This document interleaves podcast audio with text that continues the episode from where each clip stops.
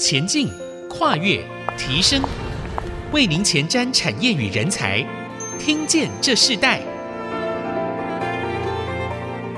欢迎收听《听见这世代》节目，我是主持人郭兰玉。这个节目同步在 Apple、Google、Spotify 和 KK Bus 上架。如果你在 Podcast 上收听，欢迎按下订阅，就会每集收到我们的节目。收听是越来越方便。喜欢我们的节目，也欢迎到以上的收听平台评五颗星，并留下你的心得，给我们支持与鼓励。各位听众朋友，大家好，欢迎收听《听见这时代》，我是主持人郭兰玉啊。我们很高兴，我们进入到二零二四的新的一年。那我想，在新的一年，我们在《听见这时代》，我们希望所有的听众朋友可以因着这个节目，可以应和这个时代的很多快速的转变，甚至很多的呃需要面对的选择，都能够在一个非常健康成熟的决定当中、选择当中来面对二零二四所有你可能要面对的一切的问题。所以今天呢，我们也针对这个课题，我们。特别邀请到来宾是 NGO 实验教育机构啊、也是 SEL 师资培训与专家的教师，他本身也是咨商心理师刘爱青老师来到我们节目现场来跟我们分享这个课题。我们先请爱青老师跟听众朋友问好，你好。兰玉好，各位听众朋友们，大家好。好，爱青老师，你本身是呃智商心理师，那你也是在学校呃特别的呃在培训，透过 SEL 这个师资培训与专家的这个教师的训练啊，训练许多的老师、儿童，甚至跟家庭有相关性的这些父母。那同样的，你自己也是一个作家，我们可以先请老师分享一下，你在这些过程当中，为什么后来进入到 SEL 这样的一个培训呢？其实 SEL 跟我的专业是相关的嘛，因为我是学心理学，那 SEL 是社会情绪学习，哈，那它也是跟心理学是息息相关的。那其实，嗯，虽然以前没有把特别自己做的工作标上是 SEL，事实上也跟它是相连接的啊，并没有都会结这样子。所以，呃，我自己在做这个工作的时候，呃，越来越喜欢，是因为我其实我是一个真的很重视家庭的人啊，因为我从小成长的环境就是家庭的关系啊，都是互动蛮多的。然后呃也很多表达的机会，所以我就有这样的一个可能个人的经验，加上我自己的学习啦，然后接触很多的外面的群众哈，那呃就让我自己感觉 SEL 是在未来的下一代的教育真的非常的重要。嗯，为什么 SEL 它对这个成长过程这么重要？你可以举从你自己本身呃家庭的开始，然后呃进入到你开始做很多专业性的一个智商和培训。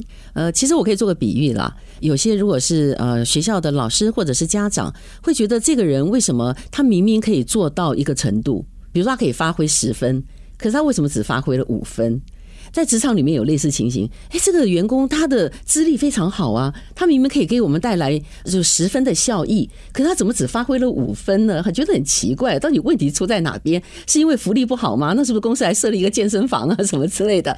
那呃，父母对孩子也是一样，呃，是不是孩子可能我们带他去国外去旅游一下，这些不是不好。这些也很重要，但是我们希望不是只是这样子，每次要靠这个叫做一个加强剂嘛，那就是他能够呃自己就维持，把他自己的潜能完全发挥，而且现在潜能发挥也是大家很重视的一个议题。那所谓的潜能发挥，为什么堵住了？那我要讲的就是说，有一个很主要的原因，不是唯一的，有个很主要的原因，就是因为在社会情绪学习这一块真的是欠缺的，也就是说。当我在学一个东西的时候，我一定会遇到挫折，或者我在比较的当中，我会觉得，哎，为什么别人都做得到，我为什么做不到？或者当我做到跟做不到的时候，别人给我的评语会造成我对我自己能不能够继续都是有影响的。因为有时候，比如说孩子考试考得很好，父母说再接再厉，继续努力，其实这句话不见得会让孩子继续努力，他会觉得压力好大哦。现在九十八分难道不够吗？哦，所以。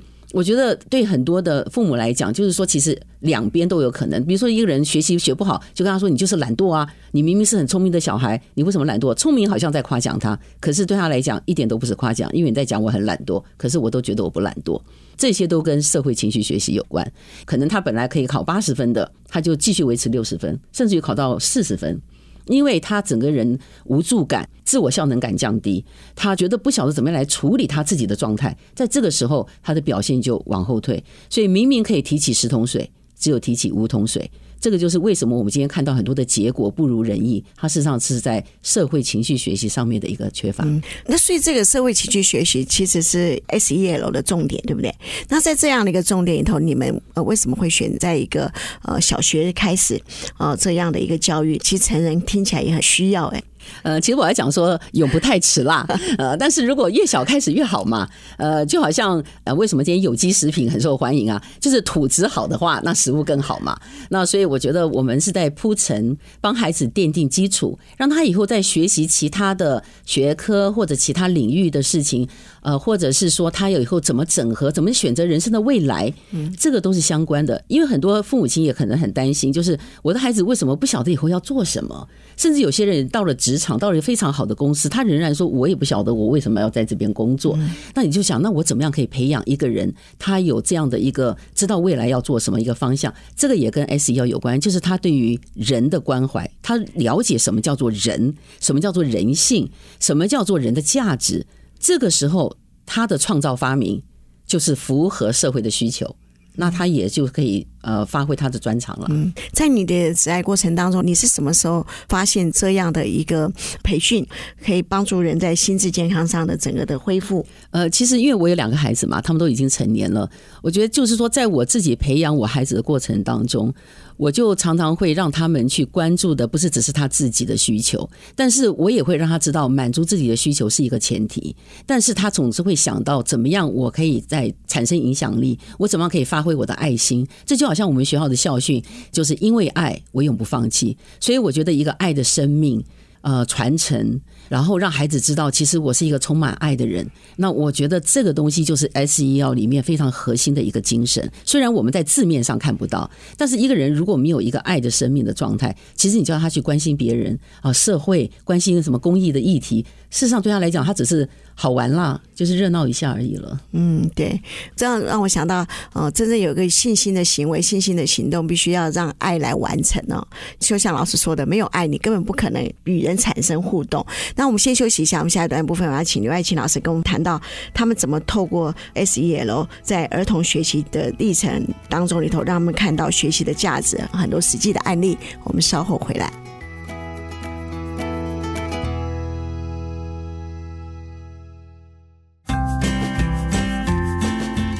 欢迎回到《听见这时代》，我是主持人郭兰玉。今天在《听见这时代》节目现场，我们邀请到来宾是 NGU 的实验教育机构，他们里头的 SEL 师资培训与专家教师，也是呃智商心理师刘爱琴老师来到我们节目现场，那跟我们分享新时代生活与社会教育，谈到有福人生的儿童成长历程啊。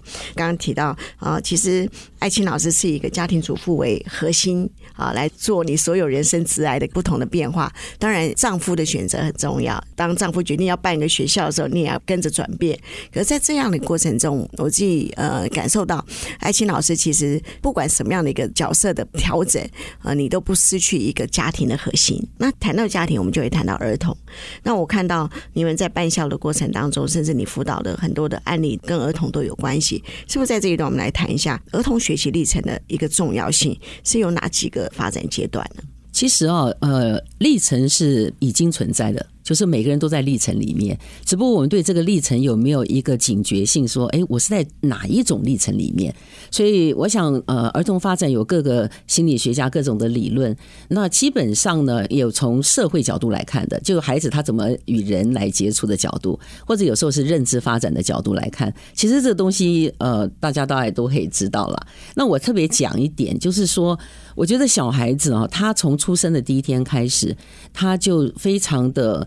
呃，敏锐于他环境周遭的变化，我也会常常告诉很多的小朋友，我说哈，你们小的时候出生之后，你们学语言有没有去补习班呐？学你的母语啊？小朋友说没有啊，那我说那为什么你可以讲得这么好？那我的意思就是跟他们讲，其实你的脑子非常非常的聪明啊。我通常也会跟呃很多的父母啊，或者跟任何的演讲，我都会提醒，就是任何一次你所接触到资讯的时候，都在发展你大脑的网络系统，也就是说。我们在帮孩子做这样的事情，所以当一个孩子他可能来了，他可能爸爸妈妈说这个孩子在家里面常会发脾气啊，在学校又不专注，啊，然后可能会跟同学发生冲突，或者是说，呃，我现在主要只说没有经过任何诊断，有任何儿童疾病的。就是多数的孩子的情况了。就是说，父母亲就会担忧，你看他又不上进啊，然后跟他说也说不通，然后每天就吵架，然后我也受不了了啊。老师，你来帮他啊处理一下。啊，其实我通常会提醒父母，就是说你看待孩子的时候，他的那个呃是一个历程的话，就不是搞定。很多父母很想搞定他的孩子，事实上不是做搞定的方式。所以我通常在跟孩子互动的时候，比如我们在做一个儿童智商的话，那我的重点就是我要让这个孩子愿意跟我说话。所以一旦这个孩子他能够跟我进入我们所谓的对话 dialogue，那就表示这个治疗已经有效果。他可能还是会遇到事情的时候，他会有情绪的一个反应，但是他会愿意告诉他的父母，他会愿意告诉学校的老师，说我为什么会这样。而不是是说，OK，我跟你讲哦，下次你遇到这个事情就从一数到三，下次遇到事情就忍耐一下，下次遇到这个事情你乖的话，我就呃让你去吃麦当劳，呃你乖的话，我就给你呃玩一下手机。那这种东西都是属于叫表面的治标不治本，所以我觉得在咨商室里面，其实我们会用各样的方法，我会跟孩子玩游戏，我会问孩子，哎，你这个礼拜发生什么事情？呃，你最喜欢什么东西？告诉我为什么？那让他感觉。我作为我自己，我很舒适，而不是一说出来就说啊，你怎么会玩这个东西？你怎么会有这个想法？那这个是在那个智商室里面，呃，可以发生的。那事实上也希望在家庭会发生。为什么家庭的对话会产生这样的一个失调呢？听起来你讲的好容易，可是为什么在家庭会发生落差，好像一个沟一样呢？好，那我就介绍一个观念，一生里面有一个非常重要的一个，我叫三个面向，是你必须要去考虑的。你在做任何决定、任何事情，你的人生态度、价值观、世界观，那这三个面向，第一个叫生存，第二个叫生活，第三个叫生命。那生存就是我要能够先吃饱嘛，生存是为了活着。但是我们现在这个时代，当然还是有很多人为了生存在挣扎着。但是一般来讲，比较不在那个生存的那个状态里面。那生存的话，就是在二次大战之后，为什么有婴儿潮？婴儿潮的父母就是现在大概就是像我这种年龄，就是我们都已经六十来岁了。那这种父母呢，他们的成长环境就是比较生存思维，所以他跟父母呢对话本身没有这么多的需求，因为活下来就最重要，大家能够吃饱饭，好好的睡一晚。啊，就好了。那孩子也不会认为我有其他的需求，但那个需求存在着。但是慢慢到时代进步了，比如说现在 X 时代的人，可能五十来岁的啊，那他们可能遇到就是，哎，我生活改善了啊，所以父母亲跟孩子讲的就是，你好好努力读书，可以改善生活，你可以出去旅游，你可以去留学，家里已经不再是放必需品而已，你可以家里放装饰品。因为这是一种生活面向，所以对父母来讲，哎，孩子也觉得对啊，我的确家里面没有这些所谓的生活条件，那我也可以跟你对话。但是现在我们面临的是什么？生命的议题。我常常跟很多父母亲说，我们以前的年代是现在常讲中年危机，中年危机。可是事实上现在啊，中年危机的年龄在下降，所谓的危机了，就是现在小朋友他会问父母亲一个问题，事实上就是生命的话题。他会说：“我为什么要读书？”以前的话不用问。本来就是眼前摆着，就不用什么好问。像他问你为什么要读书，他在问你生命的议题。可是如果孩子是用生命的议题来问，可是父母用生存或生活来回答。比如说孩子问你我为什么要读书，你想去讨饭吗？那就是生存议题。他觉得。嗯，我好像没看到什么讨饭的人。那如果你跟他说，难道你不想生活更好吗？他觉得我生活不是挺好的吗？呃，所以对他而言，生命议题就是你要让他知道我的价值、我的使命感，就是我为什么活在这世界上。这也是为什么现在越来越多年轻的孩子，他们好像有心理需求，因为他们这个问题没有得到解答。对，当他问生命问题的时候，父母回答是生存问题，就没有在一个对等的平台上，对不对？其实失衡在这个地方。哎，我听起来我觉得很有趣。老师这样分析以后。突然好多事情就豁然开朗了。那你们为什么会推动 SEL 这个重点呢？那跟孩子的学习，甚至是跟他课程的一零八课纲有什么样的关系？哦，其实 SEL 就是 Social Emotional Learning 社会情绪学习。那它是在。大概六十年前，在美国就有很多的教育学者、心理学家在推动。可是事实上，他要整个推广到学校体制是非常困难的。然后三十年前就呃又有一群呃这方面的专家学者在美国成立一个组织叫 CASEL C A S E L 哈。那他这个组织呢，他也做了很多的研究，大概有上百篇的 paper。他就是说，如果一个孩子想要他的学科学得好，他一定要在社会情绪方面要有所呃，就是说一样的要给他充实。如果没有的话，他的学科学习是很难继续维系。为什么？因为他是随着时代，就像我刚刚讲，生存生活已经慢慢步向生命议题的时候。这个学习到底我干嘛学？他的挫折谁来帮他处理？所以事实上，现在很多的年轻人啊，我们会觉得说他好像不负责任，可是事实上不是，因为他在他成长过程当中，他有两样东西，就是自我效能感，还有习得无助，没有得到帮助。嗯，因为他在一个习得无助的环境里面，可是有些孩子，因为他可能是有这个聪明才智啊，他就成绩也是念得好，但是他他是在一个无助的状态之下。他做了很多人生的选择，而他的自我效能感就会，虽然他的成绩很棒，但是他自我效能感就是他对于面对生活里面的选择，面对生活里面的挑战，我有没有能力真的去跳下去去解决，还是我就干脆就躺平，我就退缩了？那所以这个才是呃，因为缺乏 SEL 的啊一个学习，嗯，这会不会就是让我们想到说，现在很多的青年，他们好像。面临到致癌的时候，面临到他们已经要开始工作的时候，他们好像那个呃生命的年龄跟他实际的年龄没有办法呃相等。那这样的问题是不是都是出在刚刚老师提到的，就是说应该在他成长过程中得到的协助，并没有得到呢？呃，我先讲一个，就是 OECD 哈，OECD 翻成中文就是经济合作及呃这个发展组织。那它是在二零一五年，它就发展了一个素养教育。我觉得我们台湾很可能参考了它的观念哈，就是 competence。那它这个素养观念，它是认为到二零三零年，它要花十五年。来做这个研究，他就说到二零三零年应该要落实这个素养教育。他为什么有这个素养教育的概念出来？因为他认为未来的世界的不可预测性非常非常的高，就好像现在 AI AI 时代嘛，什么工作会有，什么工作会没有？那 AI 可以取代我们这个人，但是它能够取代我们的人性吗？可以取代我们的直觉吗？所以我们的教育就要开始往这个方面去想嘛。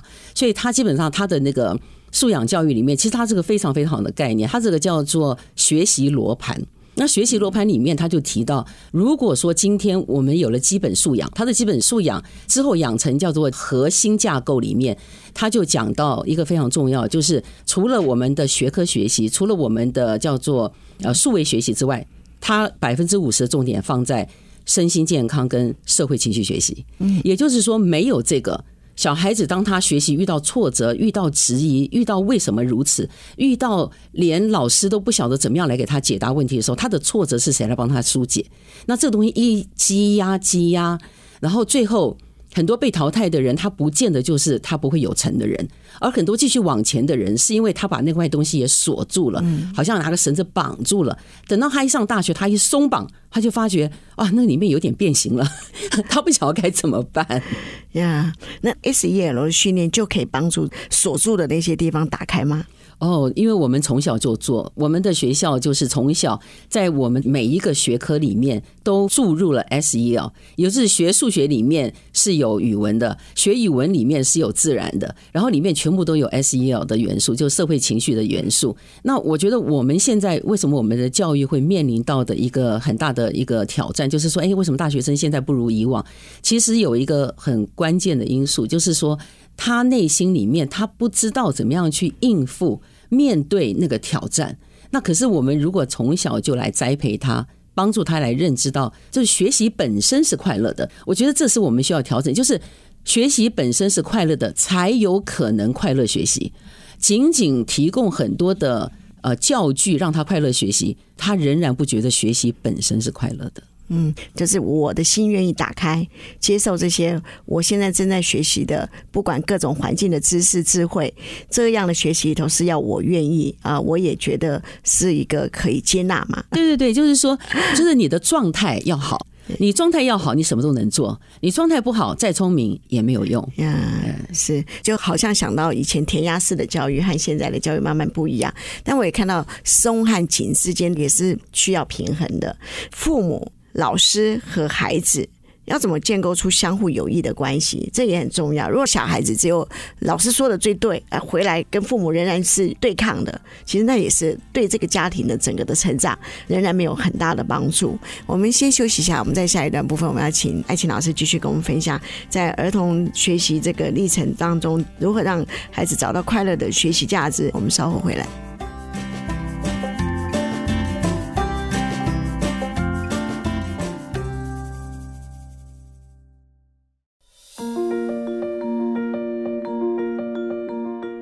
欢迎回到《听见这世代》，我是主持人郭兰玉。今天在《听见这世代》节目现场，我们邀请到来宾是智商心理师刘爱琴老师哦。他本身也担任非常多不同的角色，但是我我看到老师很大很重要的一个特质，他从家庭主妇出发，一个家庭的结构其实影响我们每一个人成长的生命的开始，这是很重要的。在这样的一个过程中，你们开始了很多儿童呃教育的培训哦。你刚提到 SEL 这个的特色到。你们怎么去协助父母、老师和孩子重新建构出一个相互有益的关系？呃，其实哦，一个呃家长、老师还有这个孩子嘛，他们怎么样可以变成好像一个团队一样哈，一起来为这个成长，一起来努力嘛。我如果用一个点来讲的话呢，就是我觉得每一方都要学习，就是对别人有兴趣的事情有兴趣，不然的话很难合作，因为各说各话，永远就是争吵嘛。可是，呃，父母亲就是说，我觉得你要怎么样去对于你孩子关心的有兴趣，就是比如说孩子他跟你突发奇想，他跟你说：“妈妈，以后我要去做 YouTuber。”那你就心想啊，YouTuber，我跟你讲哦，不是每个人都会成名哦，啊，可能会什么收入不稳定啊，你不要看那个百万的 YouTuber 啊，就是说很多那个灾难思维会跑出来。这也是我常常在我书里面有写的，就是那个灾难思维很容易让一个人他的创新就会被扼杀。我相信有过创业经验的人都会知道，如果你跟一个人说要创业，如果有人跟你说啊，这个不会成，你心里真的很沮丧哦。呃，虽然他讲的可能是对或错，但是你需要这个历程。那所以我说，如果说今天。呃，我们的教育实际上，我们也是以学生为中心嘛，就是我们以他为中心，就是说他要受教育，怎么样可以让他成为他最喜欢、希望成为的人，可以享受那个成果。所以我们就是要去学习，比如说，呃，你在跟孩子互动的时候。然后他或者他遇到挫折的时候，或者他很高兴一件事情的时候，呃，他高兴的时候不要跟他说你不要得意忘形。那这个就是我们常常以前会听到的。他遇到挫折的时候，跟他说你不要这么弱啊，你要坚强一点。对他来讲，我当然知道啊，但是我做不到啊，所以我常常会跟父母亲说，就是呃，你要知道，知道孩子他不是不能够听到你说的道理是对的，但是一个人要被说服。除了外化，还要有内化。外化就是说啊，对了，你说的没错啊，我也没办法反驳你。内化就是我愿意成为我的信念之一，这是两个阶段。所以呃，如果说我们希望呃老师呃这个家长孩子啊，所有的可以把它一起来合作的话，我觉得第一步就是要对对方有兴趣的事情有兴趣。那这样子家长跟老师的沟通也会比较好，因为老师有他的考虑。可是，如果老师做的不符合家长的需求，家长就呃，可能又平常啊、呃，可能时间有限了，就是讲话比较激动一点哈。那可能老师也会觉得啊，现在家长怎么都会跟我争执一些事情。可是，如果说你跟一个人对话的时候，你就先问他，哎，你的关注是什么？先让我知道，胜过于说我要告诉你我的关注是什么。那在这样的过程中，会不会花的时间会特别长？你是说整个教育的教学过程、教学过程、教学的进度，甚至它的节奏，是不是都跟一般的就会不一样了？哎，其实我观察我们学校的小孩子哈，因为我们是小学生嘛，其实不会耶，他们课堂的该学的东西也学得很好。像我们学校的学生，就是一提问是全部小孩都在举手，就是抢着发言啊，抢着把它表达出来。所以事实上，因为我们在那个呃教学的过程当中，就已经在鼓励他们社会情绪学习这一块嘛，所以事实上反而会让你的教学会更顺畅。嗯，你希望你的孩子回到家好好写功课，你希望你的孩子能够自律，知道什么时候就是玩看手机不要看太长时间，或者他有礼貌，这个事情不是单独来教的。而是是说我们在生活中日常生活，父母亲对于一些事情待人接物的态度，那这个都是融合在其中。你刚刚提到的前面两项都是现在家庭常发生的事，那可以举一个例子说，你们会怎么去引导孩子呢？那我先讲，我先铺陈一下，就是说。我在告诉父母亲怎么样来处理手机事情的时候，我跟他讲我的目标，因为我先跟他讲我的目标，才能说我为什么我要这样做嘛。我的目标是让你的孩子可以把手机放在他的桌子上，他仍然可以写功课，而不是把手机要藏起来，要放在某个地方，你时候到了才能拿来用。因为这个跟我们的素养教育是有关的。第一个就是自动自发，自发学习也包括自律嘛。所以就是说，这是我的目的。所以，当一个孩子可以把手机放在桌子上，然后他也不会去用的时候，这个时候你在跟孩子对话的时候，你就会要让他知道，他必须要对学习本身这件事情能够吸引他，足以大到可以让他觉得手机现在我也不用看，就算叮叮咚响，我也不急着看。我们都有类似经验。如果我跟一个人谈的正好的时候，那吃的正高兴，哎呀，不要理啊，不要理，我就赶快 赶快先把这件事情做好，那就是说学习的乐趣。所以我们是在处理手机的问题，但事实上，你的孩子的学习本身，他是一点都不快乐。他觉得你对他的要求，还是用那个成绩来评估他，并没有用他这个历程来评估他。所以事实上，学习历程是非常重要。我用个比喻啦，学习历程就好像我们的行车记录器。嗯，那我们的素养教育就是让孩子有自己的罗盘、自己的 GPS，因为这就是跟 OECD 是相符合的，就是我孩子有个罗盘。他把这个罗盘把它建构好了，他人生往哪里去都不会迷路。可是我有个行车记录器，就是我可以知道哦，我是怎么走从 A 地走到 B 地。那里面可能有一些呃可以修正的，里面有一些可能是很好的。那我下次去走 C 到 D 的时候，那我是不是也可以呃复制，或者我下次可以做一些修正？如果说你有这样的一个观念的时候，当你看到你的孩子。他在做数学，他在做语文，在做任何科目的时候，你的眼光不一样。然后你在跟孩子讲话的时候，他会觉得你讲的话很有学问。就是你不是只是讲一些那种啊，你再不弄好了我就怎么样了啊，我烦死了，我为你们那么辛苦。你知道我在公司里面，呃，我都是兢兢业业的，不然老板会帮我开除。可是小孩在想说，你开除关我什么事？可是你会跟他说，我被开除你没饭吃。他在想，会吗？大概不会吧，因为他的想法、他的逻辑跟父母不一样呀，就会回到我们常讲同理心和认同感。这个同理和认同感，儿童和父母应该差异是很大吧？嗯，那怎么在这样的方式里头来引导孩子，甚至父母也改变呢？其实同理是因为这个翻译的关系，有个理啊，我们就会觉得好像讲讲道理啊，没有错啦。但是同理一个非常关键的，什么叫做同理啊？我再解释一下，同理就是说。你听到了这个人的理之后，你在情感上怎么回应他？那我觉得呢，我们的父母因为以前成长过程也没有 SEL 嘛，所以呃，这方面可能比较不是那么的熟练。那就是说，当你的孩子在跟你讲一件事情的时候，怎么样用情感回应？其实很多人会蛮困扰的，不晓得该怎么做。那我的意思是说，你听到孩子讲一句话，比如说他跟你说：“呃，妈妈，我今天去 Seven 买东西。”然后我看到有一个东西，我很想吃，可能那东西要五十块，很贵。那我就在想说，我好想把它就装到我的背包。那父母亲如果听到这种话，呃，可能学过一点亲子养育的课程的父母会说：不要惊吓，不要惊吓。哦，还好你没有装进去，这可能是学过的。但事实上，这个还是不是很呃完全。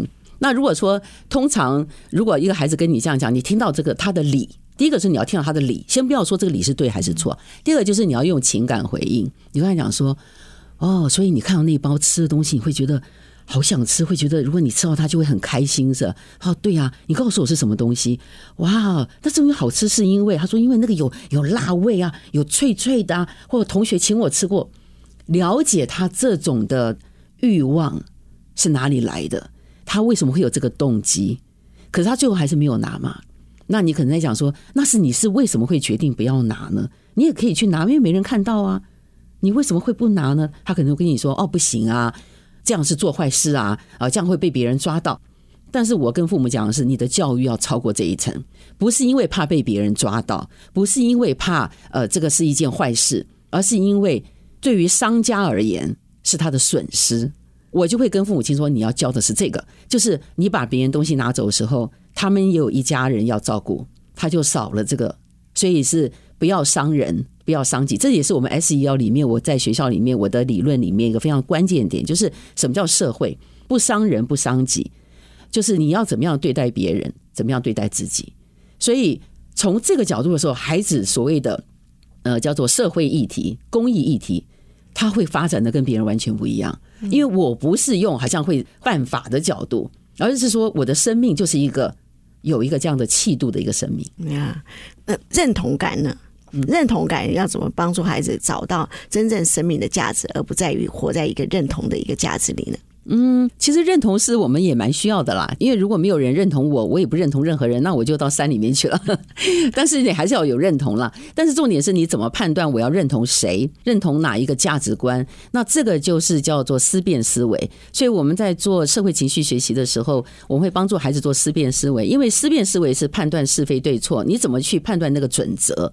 那呃，其实我们现在的世代的孩子，他们是受到后现代思维的影响，就是真理是先推翻的，然后再来追溯，再来讨论什么是对的，什么是错的。我们以前是先有一个准则，然后再来执行。那现在是他会认为你凭什么说这是对的？但是你要呃培养他一个能够论述的能力，而不是吵架的能力，而不是是说坚持己见的能力。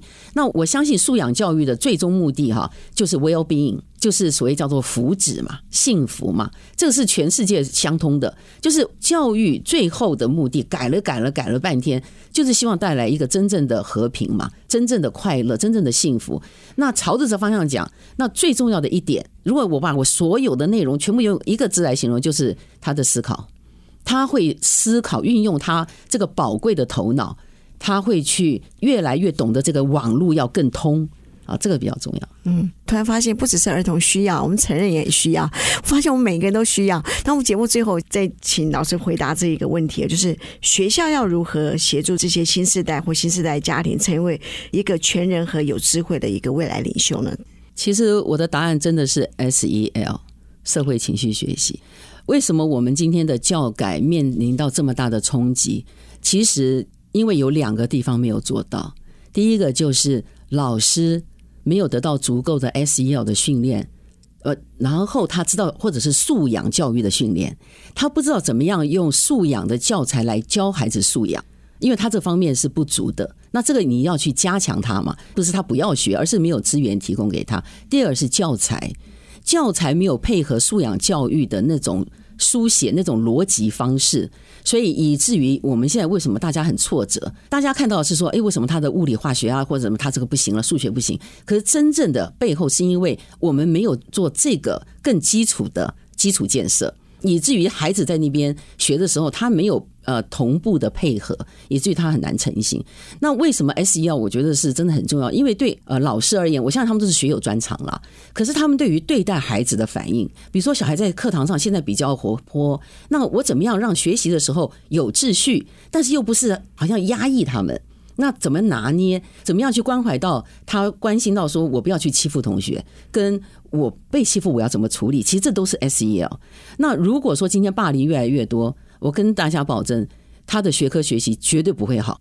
那有些人是害怕被欺负，有些人是可能他去欺负人。所以如果说社会也有这种氛围的话，其实对一个孩子整体的教育来讲，都是会受到影响的。嗯，那听起来这个 SEL 它不只是一个孩子需要，我觉得我们这个社会化的这个成人也更需要。不管在职场啊，在任何一个环境里头，所以一个家庭的结构，这个应该是父母和孩子都一起学习，对不对？是的，是，而且职场也需要。我也在职场讲过这个题目，其实都需要。是，好，我们下次有机会，我要再邀请呃刘爱琴老师来跟我们分享呃从社会情绪这样的一个课程，也是一个恢复，对不对？嗯，他在这样。那个过程当中，让我们去理解自己。这个时候，你会做出这样的行为、这样的回应，其实都跟我们的内在有关系。嗯，是的，对。然后在这个内在里头，怎么调整到最好？发现他们学校的孩子都很有福，所以他们叫做呃有福人生的这个儿童课程。那如果我们在成人的过程当中，我们也受到这样的训练，我们应该也是一个有福人生的成人课程啊，在我们的不管任何一个环境中。所以，我们今天谢谢呃刘爱琴老师来跟我们分享。我们听见这时代，我们下次再见，拜拜，拜拜。Bye.